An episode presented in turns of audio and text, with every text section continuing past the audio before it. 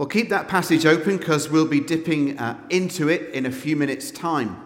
But in order to understand a passage like that, we need to recognize that culturally there is at least one significant difference between when Jesus lived and Greek culture and Roman culture that was around at the time of Jesus, and the culture in which you and I live. Now, there are many differences, of course, uh, between the Western modern world and between the ancient world. But one of the pre sort of eminent thoughts in our culture, one of the hangovers of what was called the Enlightenment of modernity, was this idea that somehow as human beings we're getting better and better, and new always equals best.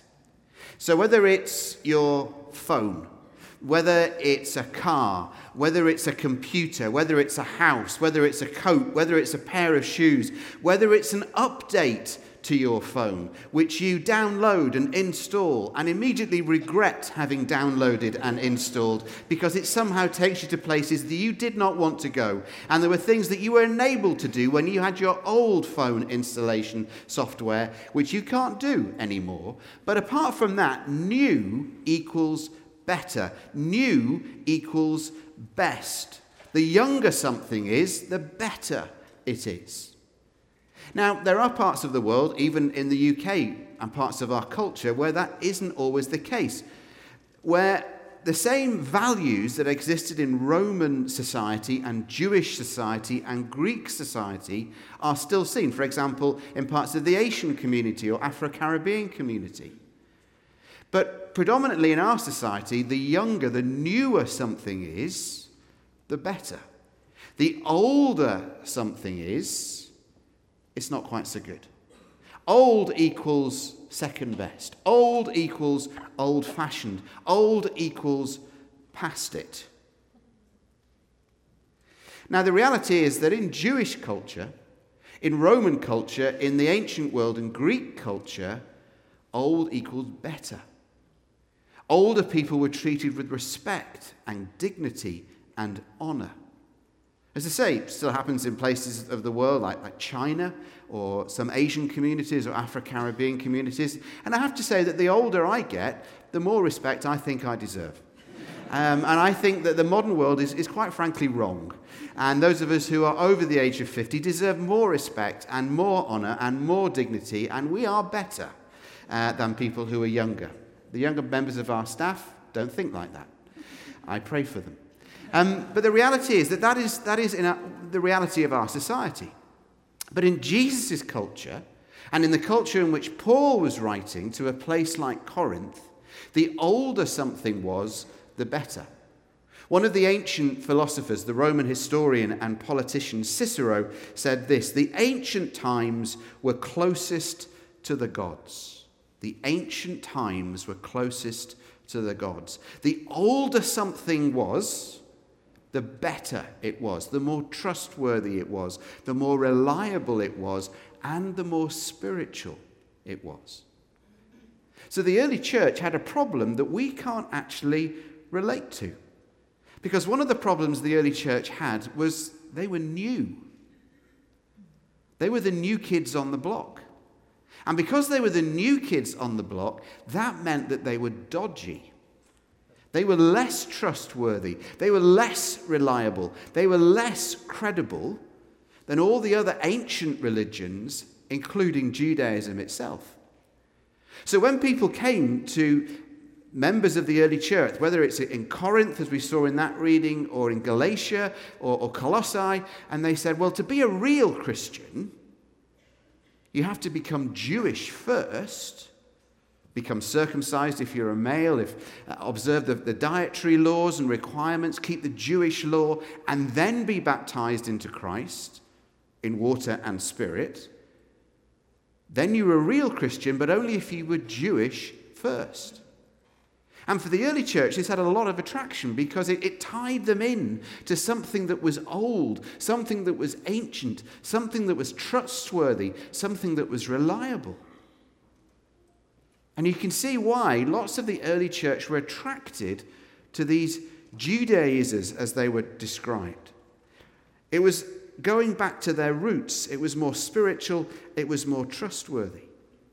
And so, time and time again in the New Testament, we see Paul having to explain why Jesus has superseded what went before. Why Jesus was better than what went before. Why Christianity was better than Judaism and all the ancient religions of the ancient world. That's going, what's going on in that passage that Andy read for us from 2 Corinthians chapter 3. In that passage, Paul describes the old covenant as being temporary, the new covenant as permanent.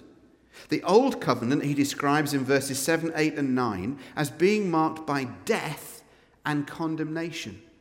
The old agreement between God and humanity, between God and the people of Israel, that just brought death and condemnation because no one could live up to the law. No one could keep the law. No one could keep the standards that God laid down for people. And what Paul says in 2 Corinthians is if the ministry that brought death, which was engraved in letters or on stone, came with glory, so the Israelites could not look steadily at the face of Moses because of its glory, and he's taking us back to that time in Exodus when Moses would go up into the mountain to receive the law to and spend time in God's presence. And when he would come back down from the mountain, the Shekinah glory, the presence of the Lord, the brilliance of Moses' face was so bright, was so dazzling, that Moses would have to wear a veil over his face to protect the Israelites from the brightness of the light that was coming off the face of Moses. And Paul here says, well, if Moses had to veil his face and that ministry was glorious, will not the ministry, verse 8, of the Spirit be even more glorious? And he goes on to say that something has shifted, something has happened. Now remember, Paul elsewhere describes himself as a Hebrew amongst the Hebrews. He was a member of the Sanhedrin. He was born on, on the best day you could be born as a Jew. He had the best Jewish education. He was a member of the Jewish elite. He was a Jew amongst Jews, a Hebrew amongst Hebrews. But here he is saying something has happened that has fundamentally shifted and changed and superseded what went before. And what has happened, what has shifted, will define time itself.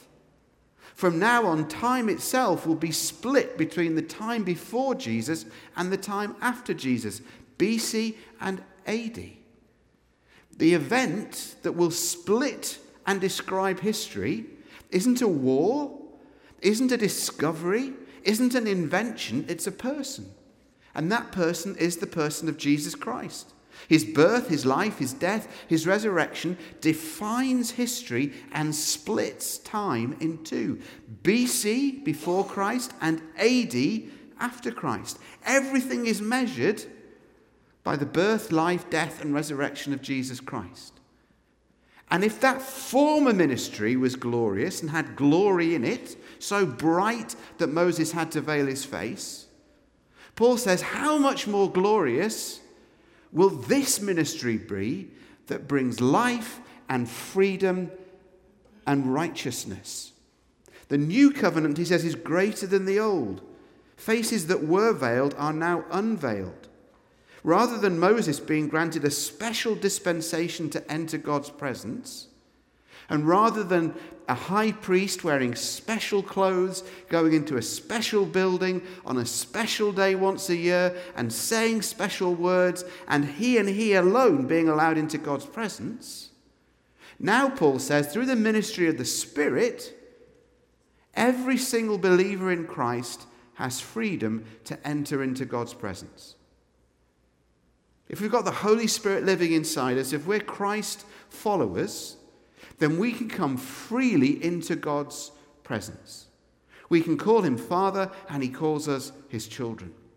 And yes, it might happen in a building like this, but it can happen every single hour of every single day of every single week, wherever we are, because the Spirit lives in us. Worship isn't to be restricted to a special building on a special day with special people wearing special clothes, saying special words. Worship is for everywhere, every time, every day. And Paul says, where the Spirit of the Lord is, verse 17, there is freedom. Now, I've heard that verse normally used by dodgy worship leaders who are trying to encourage us to dance or lift our hands in worship or sing in tongues, or, and those things can be great. But that's not actually what this is referring to. What this verse, where the Spirit of the Lord is there is freedom, is referring to is not worship primarily. It's not about expressions of worship. It may lead to a greater freedom in worship, but what this is, is referring to is our simple freedom in Christ. That when Christ died on the cross, when he was raised from the dead, when he ascended into heaven, he did all that so that we and all of creation might be free. And we now get the first fruits of the liberty of the children of God. So we can be free to come into God's presence. And we can, as, as Rich was reminded us last week, we can be free from sin and guilt and shame and condemnation because of the death of Jesus. If we confess our sins, God is faithful and just and will forgive us our sins. That's who God is. We have freedom in Christ, freedom from sin. As we've been singing, and can it be that I should gain an interest in the Saviour's blood? Died he for me who caused his pain? We are free. Now, that might lead to freedom in worship, but it should lead primarily to freedom in life. Freedom how we live our lives. Freedom how we think about the past. Freedom how we think about the future. Because we're free in Christ. Where the Spirit of the Lord is, there is freedom, Paul says. Our worship might be freer, it might be richer, it might be fuller, because now we have access to the Father through the Son by the Spirit. And our privilege as Christians is not just to worship God, it's not just to sing songs, it isn't just to savor His love, His mercy, His forgiveness, His goodness. He then calls you and I, as the church, to call something out of the whole of creation. As Libby was reminding us two weeks ago, we get to call out the whole of creation to worship God. It's what Rich was encouraging us to do at the start. The, where those verses came from, where, where we declare to the whole of creation, worship God. Or, in the words of my new best mate, Tom Wright, uh, who was with us last weekend, the purpose of God is not to save humans from the world, but for the world, to enable them to be his kings and priests, ruling and redeeming creation. That's what you and I, as human beings, that's what you and I, as part of God's creation, as the pinnacle of God's creation, are supposed to do. We're to call out from the whole of creation that it is made to worship Him. Now, that is a vision. That is a vision of what, as God's people, we are called to be and what we are called to do. To call out from the whole of creation that it might worship God. But what does that mean for us as P's and G's? Well, as Rich mentioned, this is the two Sundays in the, in the year. We just take a step back and we say, This is a reminder. This is who we are as a church. This is why we do what we do and, and how we do it. And that's this Sunday. Uh, is one of those two occasions where we just take a step back and say, well, who are we as a church? What's the vision that God has given to us? And how is that going? So, what I want you to do in the next few minutes is just update you uh, as to where we are. And our vision hasn't changed, our vision statement remains the same. We still believe that God is calling us to be a church that makes whole life disciples, sharing the whole of the gospel with the whole of society through churches of grace.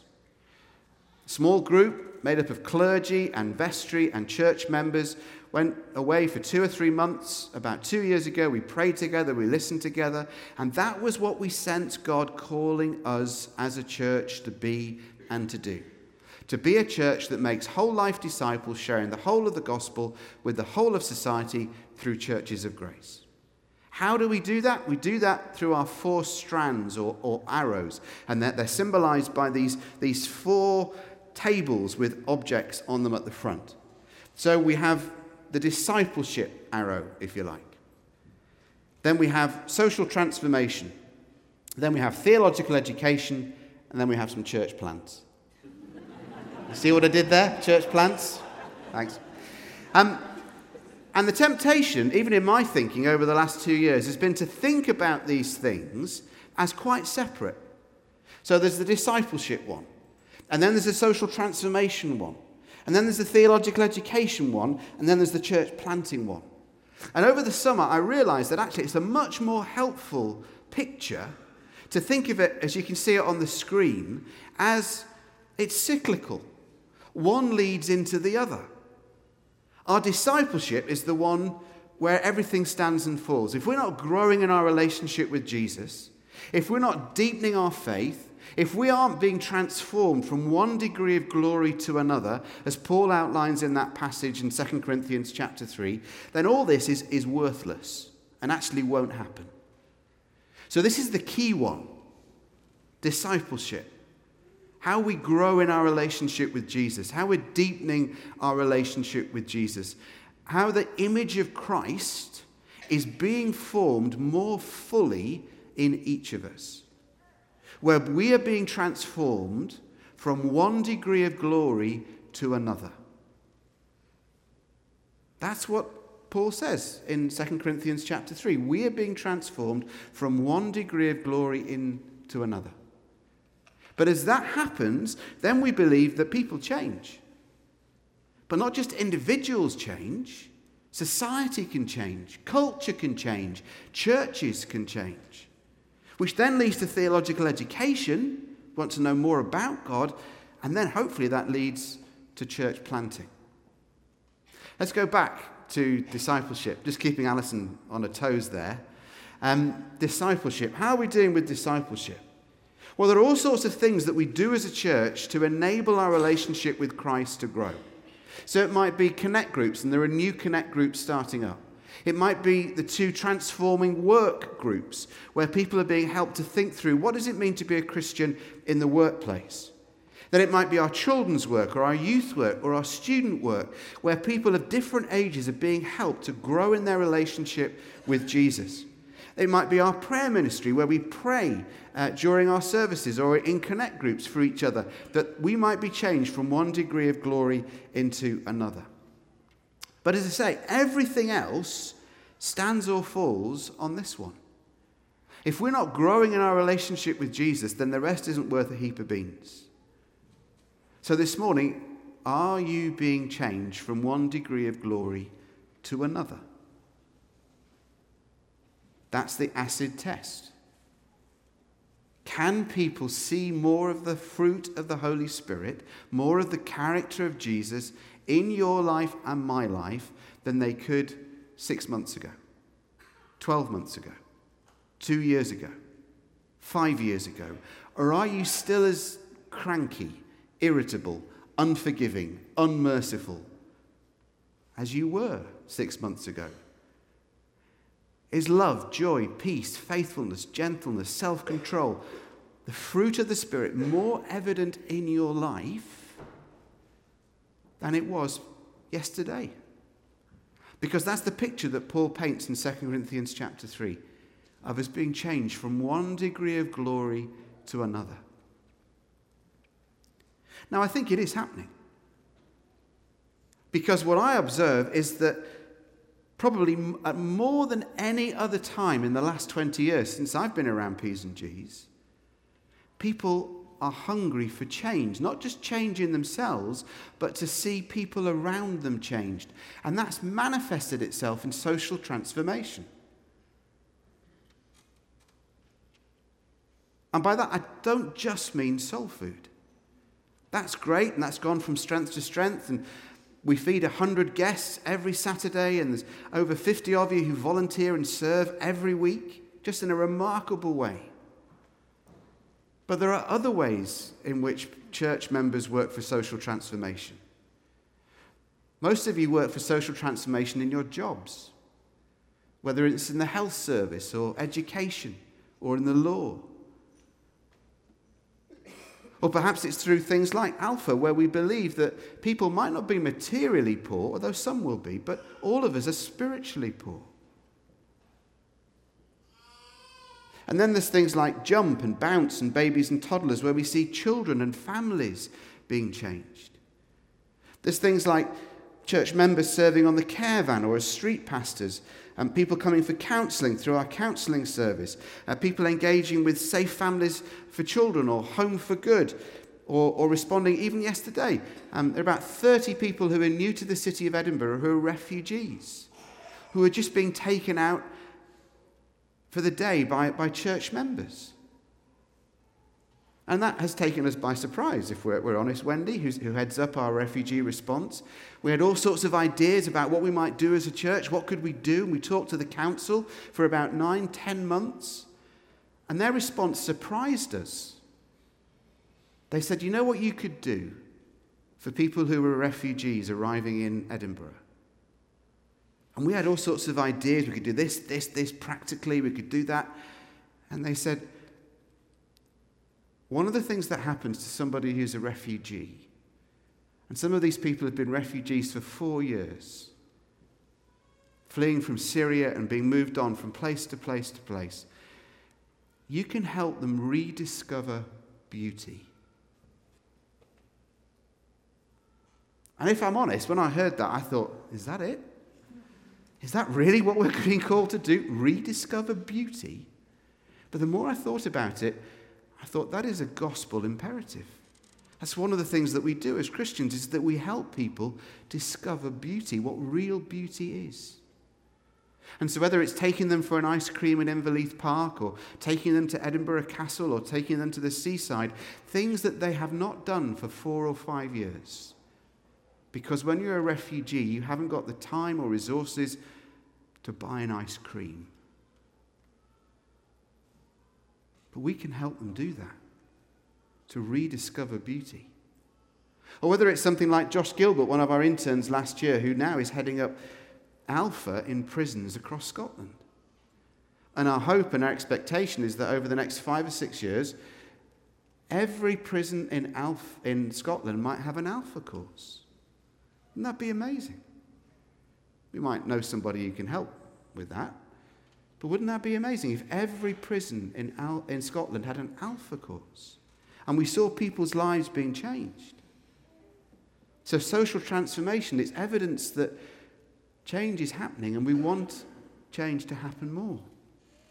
And then something else is changing in theological education. There's things like the School of Theology and um, a new track that's begun to like reboot, helping people rediscover their faith and the basics of the, of the Christian faith. But finally, after eight years of work, next year, the Scottish Episcopal Institute, that's our training body to produce people who go on to become rectors and curates and associate rectors and and ordained ministers, they're going to start a different way of training people. For eight years, we've been working behind the scenes to talk to the Scottish Episcopal Church and the bishops and the Scottish Episcopal Institute to say, look what's going on down at St. Mellitus in London, who now have over 400 people training for ordained ministry in the Church of England. And is there any way that we could begin a partnership with St. Mellitus to train people differently to lead different types of churches. And in the next month, there'll be an advert going out for a part time tutor in what's called mixed mode training. And it's a partnership, it's the first of its type between St. Mellitus and a theological institution somewhere else. And Scottish ordinands will do this mixed mode training two days a week, studying, and then four days a week on the staff of a church so that their theological education and their spiritual and ministerial formation are being done hand in hand. So they might go and train at New College, they might do, do the part time course, but this third option of mixed mode training, I think, is the game changer in the church in Scotland. And it might start off with the Piskies, but we hope it will be opened out to other denominations in the years to come. But if we can train different types of people to lead different types of churches and train them in a different way, then the hope is that we then start to plant different types of churches. Now, church planting can be a bit controversial. People say Scotland is full of churches. Hasn't Scotland got enough churches?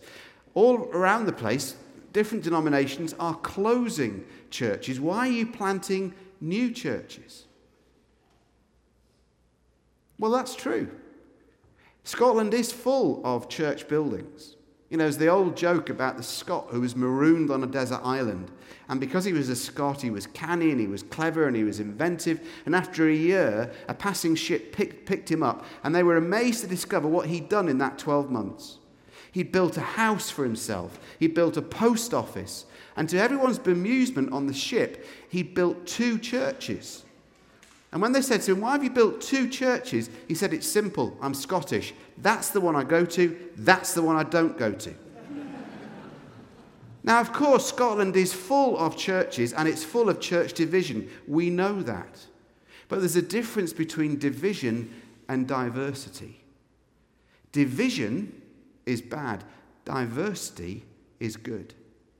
The reality is that we live in a, in a nation where only 5% of the population go to church anymore.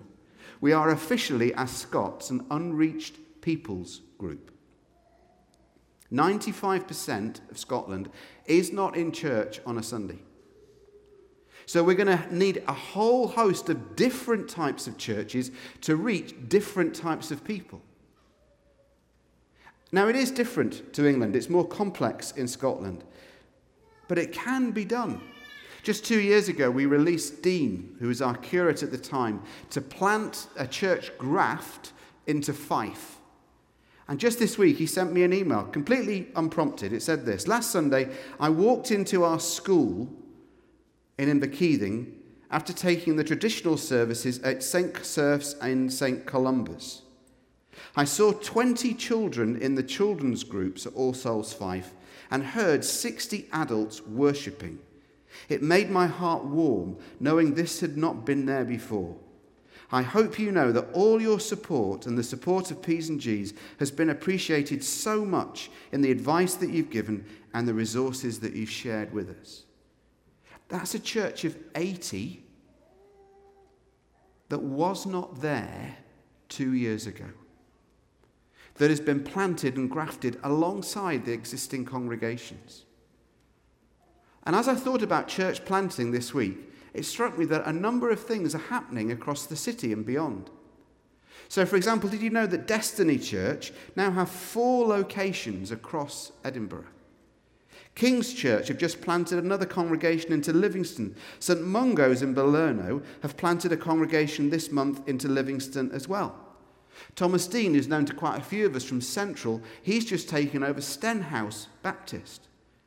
The Free Church of Scotland are planting churches. So, yes, churches are being closed, buildings are being made redundant, but at the same time, there's a whole infusion of new church plants that is beginning across Scotland and in Edinburgh. And for about the last year, Rich and I have been talking, and I told you about this in June, that Rich senses this call to plant a church, to plant something. It may not be geographical, it may be sociological, it may not be into a geographical area, it may be into a type of or part of society. We don't know yet. It may be risky, it may be experimental, maybe a bit edgy. We don't know what it's quite going to be and how it will look. We don't exactly know where it's going to be yet, but one of the things Rich wants to do is, is to build relationships with local churches and local Christians so that we're not perceived to be P's and G's coming in with all the answers, but that we build out of a place of love and grace and really good relationships with local churches. We don't, certainly don't want it to be a church where, if you like, the rich people or middle class people come to P's and G's and people without material wealth go to this church plant. That's not what we're aiming for. This will be a church for the poor and of the poor and with the poor and alongside the poor. It will have social transformation at its very heart. And we will ask 60 or 70 of you at some point to go and be with Rich. But we want it to be another flourishing, growing congregation with hospitality and welcome and worship at its very heart. So please pray for Rich and for Jenny, for, for me and the vestry, for the bishop, as we have discussions over the next few months and try and tease out where it is that God is calling us to plant this church.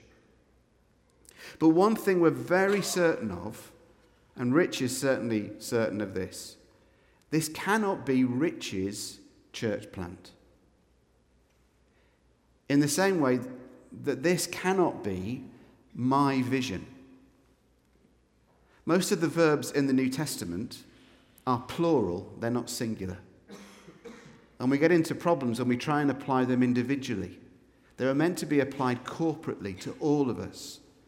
So, this church plant that happens has to be P's and G's church plant. We have to own it as a church. And this vision can't be my vision. Occasionally, I hear that in the run up to to Vision Sunday or even on Vision Sundays, people say, Are you going to share your vision with us? I said, No, I'm reminding you of what your vision, of what our vision is as a church. This is what God has called us all to if we're part of P's and G's. And that's where that picture postcard comes in that you were hopefully handed as you came in this morning. Hopefully, you got it in the notice sheet or it was a, it's around you and it should have had this picture on. And some people have looked at it already and gone, What's that picture? Have you got that picture? That's it. And you look at it on the back and it says, Together we're a beach. And you look at it on the front and you think, What the heck is that all about? If you look just at the picture on the front, the picture on the front are grains of sand. They're grains of sand magnified 250 times. Each one of them is individual. Each one of them is unique. Each one of them is different to the others. Each one of them, to varying degrees, is beautiful. That sand magnified 250 times. You get loads and loads and loads and loads of them, and they form a beach. And that, I came across that picture last week and thought, that's actually a really good picture of, of the church. We'll ignore the story that Jesus told about building a house on sand. We'll talk about that tonight. but together, we're a beach. Together, we're the grains of sand. Each one of us unique, each one of us different, some of us with rougher edges than others, each one of us uniquely beautiful, some of us more beautiful than others. But when we're together, that's how we're meant to be. When we're together, we form something so much bigger than what we are as individuals. So, what I want you to do is to take that postcard home and put it on your fridge, put it on your car dashboard, put it on in your Bible, put it by your bedside, put it where you will see it and be reminded that together we're a beach. Together we're so much more effective. Together we're so much more visible than just as individuals. But God made us as individuals, but He built us to be together as the church. We'll all be different. We'll all be unique, but together we can be used by God to build something beautiful. And whether it's through discipleship, whether it's social transformation, whether it's theological education, and we don't know, it may well be that as God works in you, He calls you to ordain ministry in the Episcopal Church. Our God is a God of miracles. And I believe that God might call some of you to ordain ministry in the Episcopal Church. Because if we're going to change the church in Scotland, it will need people like you to become leaders in the church in Scotland. And our hope is that having been called, you will then start to plant new churches and be part of new, growing, lively, relevant, attractive churches that make a difference in their society, make a difference in their communities, because God is making a difference in you. That's the vision that God has given us as a church.